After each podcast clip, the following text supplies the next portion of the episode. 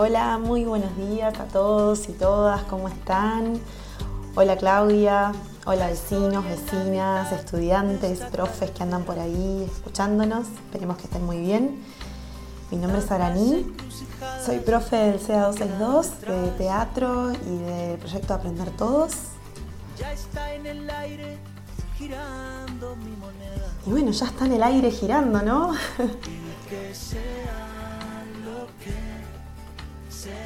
que sea lo que sea este primer programa de Sea en el Aire, que nos tiene muy nerviosos y nerviosas y contentos. Em, la verdad que es una maravilla poder este, contar con la caverna que nos abre las puertas una vez más porque les contamos que este proyecto desde el año pasado que ya estaba dando vueltas por ahí y bueno, quiso nacer ahora en, esta, en este contexto de aislamiento que, bueno, que nos pide mayor comunicación Así que nada, estamos con tremenda alegría. Y bueno, les queremos contar que en realidad acá participaron muchísimos estudiantes y profes que le pusieron cabeza, corazón, manos, voz para que salga este programa. Así que estamos más que, más que juntos y juntas trabajando para que las cosas salgan y adaptándonos en las adversidades también eh, vaya si aprenderemos ¿no? de, los desafíos que se nos van presentando. Así que yo los dejo ahora con los y las estudiantes de, este año 2020 del, del CA 262, que tienen muchas cosas para contarles. Y espero que disfruten muchísimo del, del programa y bueno, nos seguimos escuchando y hablando por aquí y por allá.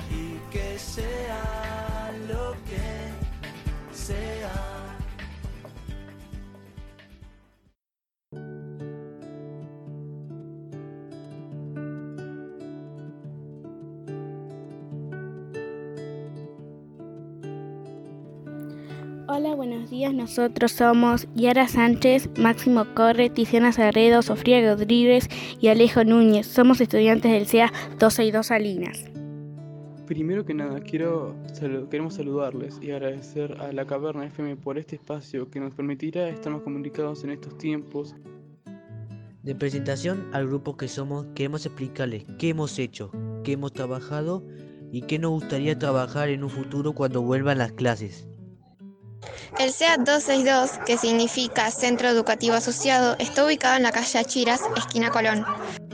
Desde septiembre del año pasado empezamos a funcionar en el nuevo edificio que se encuentra al lado de la Escuela 262 y el CAIF Mitay. Hemos realizado actividades coordinadas con los tres centros, ya que nuestro objetivo y además queremos que siga la continuación educativa. Muchos de los, que de los estudiantes que egresan de la escuela primaria siguen el ciclo secundario en el SEA. Este año tuvimos que adaptarnos a trabajos a través de las modalidades online, utilizando la plataforma CREA, correos electrónicos, mensajes a través de WhatsApp y encuentros en videoconferencia.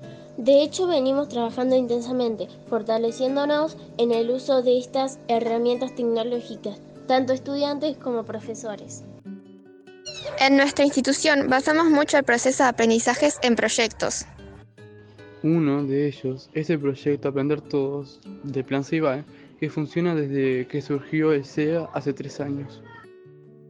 En esta ocasión queremos compartirle una actividad realizada por el marco del Día del Libro, una entrevista a Roy Berocay.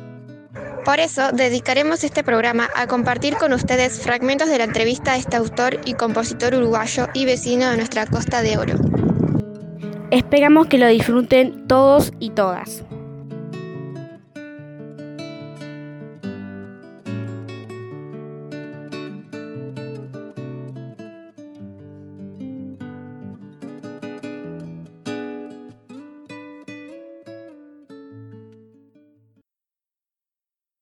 Hola, ahora van a escuchar la entrevista de Roy Berocay, pero antes tienen que saber que era más larga, pero la recortamos y, pusimos solo las partes más importantes. Así que siéntense, escúchanla y disfrútenla. ¡Chao! Em, eh, ¿Cuál era tu favorito libro favorito de chicos?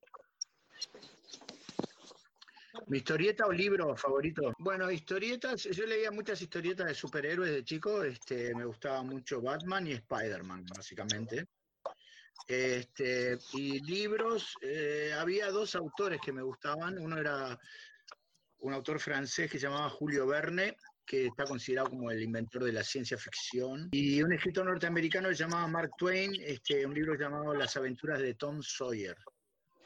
Y después en la adolescencia eh, descubrí un escritor alemán que se llamaba Hermann Hesse y leí creo que todos los libros de él, este, a, partir de uno que se llamaba Lobo Estepario y que me abrió la cabeza ese, ¿Por qué cree que, que cree que el público lo sigue siguiendo? ¿Por qué cree usted que el público lo sigue siguiendo? ni idea. Honestamente, este, sí, porque yo entiendo por dónde venís, porque decís, bueno, 30 años, ¿no? Por ejemplo, alguien mostraba hoy eh, en una charla que tuve con una escuela, yo que sé, Aventuras del Sapo Ruperto y eso, que tiene 31 años ese libro y vos decís cómo puede funcionar todavía, no sé realmente. Este, yo creo que hay algo que, va más allá, que no tiene que ver conmigo ni, con que, que, se genera o se transmite de alguna manera, que no sé por qué. Este, me alegra que suceda, este, pero sinceramente no tengo idea por qué. Ojalá supiera, ¿no? Porque podría, podría este, crear una especie de fórmula y venderla o algo por el estilo. Y la otra pregunta era, ¿por qué Pateando Lunas sigue estando vigente y ya pasaron más de 25 años?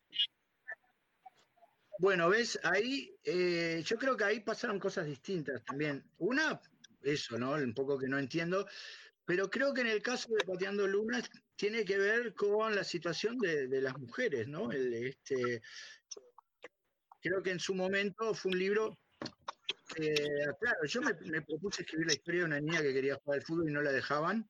Mis hijas podían jugar al fútbol, no tenía ningún problema, nosotros éramos muy abiertos en ese aspecto y todo. Pero fui descubriendo a raíz de Pateando Lunas que había un montón de niñas que no podían hacer las cosas que quisieran. Eh, ¿En qué país fue tu experiencia creativa más desafiante? Ah, desafiante, desafiante. Y no sé, acá fue indudable. creo que tengo que, pensar en toda mi vida, yo creo que fue poner la música para Cuentos de la Selva, para la Sinfónica Juvenil y el Ballet del Sodre. Eso, este, eso fue porque, o sea, pasó que nosotros tocamos con Ruperto Rock and Roll en vacaciones y tal, y habíamos terminado una temporada, no me acuerdo si en la trastienda, y me llamaron del Sodre y me dijeron que Julio Boca quería hablar conmigo. Y yo evidentemente yo dije, no debe ser porque por cómo bailo, es indudablemente. Este, y aparte, no, no quedo muy bien en malla y eso.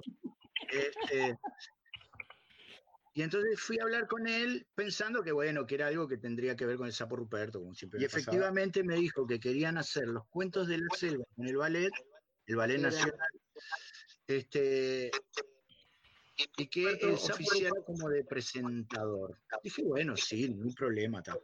Sí, me dice, pero también me gustaría que tocara Ruperto Rock and Roll algunas canciones que tuvieran que ver con los puntos de la selva. Digo, sí, bárbaro, ningún problema. Y me gustaría que vos compusieras la música para los ballets, me dijo, que tocara la orquesta sinfónica. Y yo soy, yo soy mi mandado, le dije, sí, claro, ningún problema, ¿cómo no?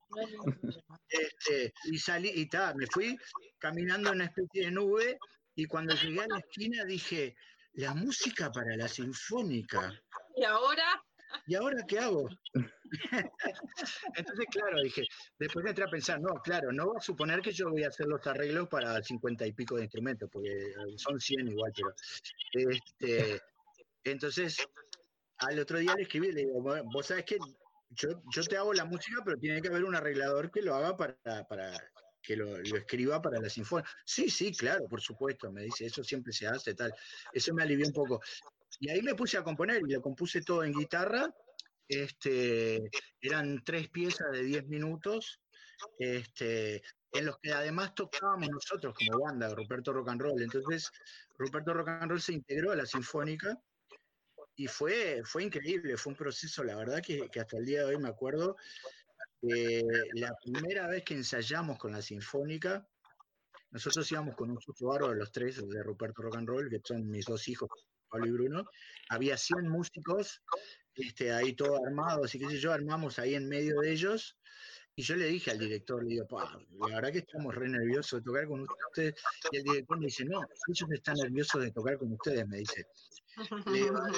Este, y empezamos a ensayar y fue tan increíble lo que pasó, estar metido en medio de ese mar de instrumentos y cosas. Yo, la verdad que no lo podía creer. Qué bueno, chiquilines. Nos enteramos muchas cosas de Roy Berocay en esta entrevista. Entre ellas también nos contó que es músico. Por aquí les vamos a, a mostrar un poco de la música que lo influenció en su carrera y también una canción de Ruperto Rock and Roll, que es su banda para niños. Que la disfruten.